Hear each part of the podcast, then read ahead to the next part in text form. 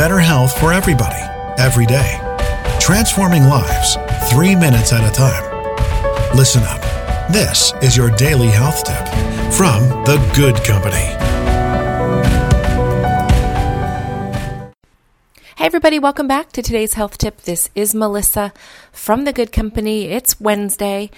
And special note this week, we are spending the entire week discussing Lyme disease. Um, what is Lyme disease? Who gets Lyme disease? How do you get Lyme disease? How do you treat it? How do you know you might have it? It's a very complicated, confusing disease that does not have nearly enough funding directed towards it for research right now. A lot of people are out there suffering. A lot of people who get Lyme disease don't know they've contracted Lyme disease. That's what I want to talk about today. Um, they say that you'll get a bullseye rash if you've been bitten by a tick carrying one of the infections. However, that's not necessarily the case.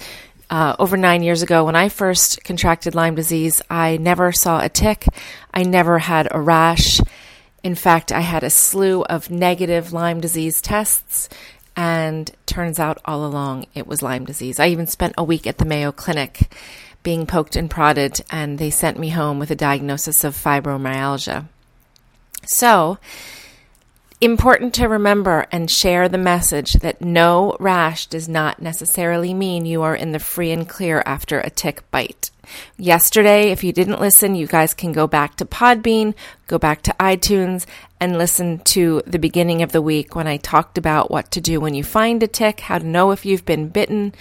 If you want to send the tick away to a lab, they can actually test the tick to see which bacteria it is carrying which bacteria you might have gotten from your tick bite can really help when you visit with a doctor.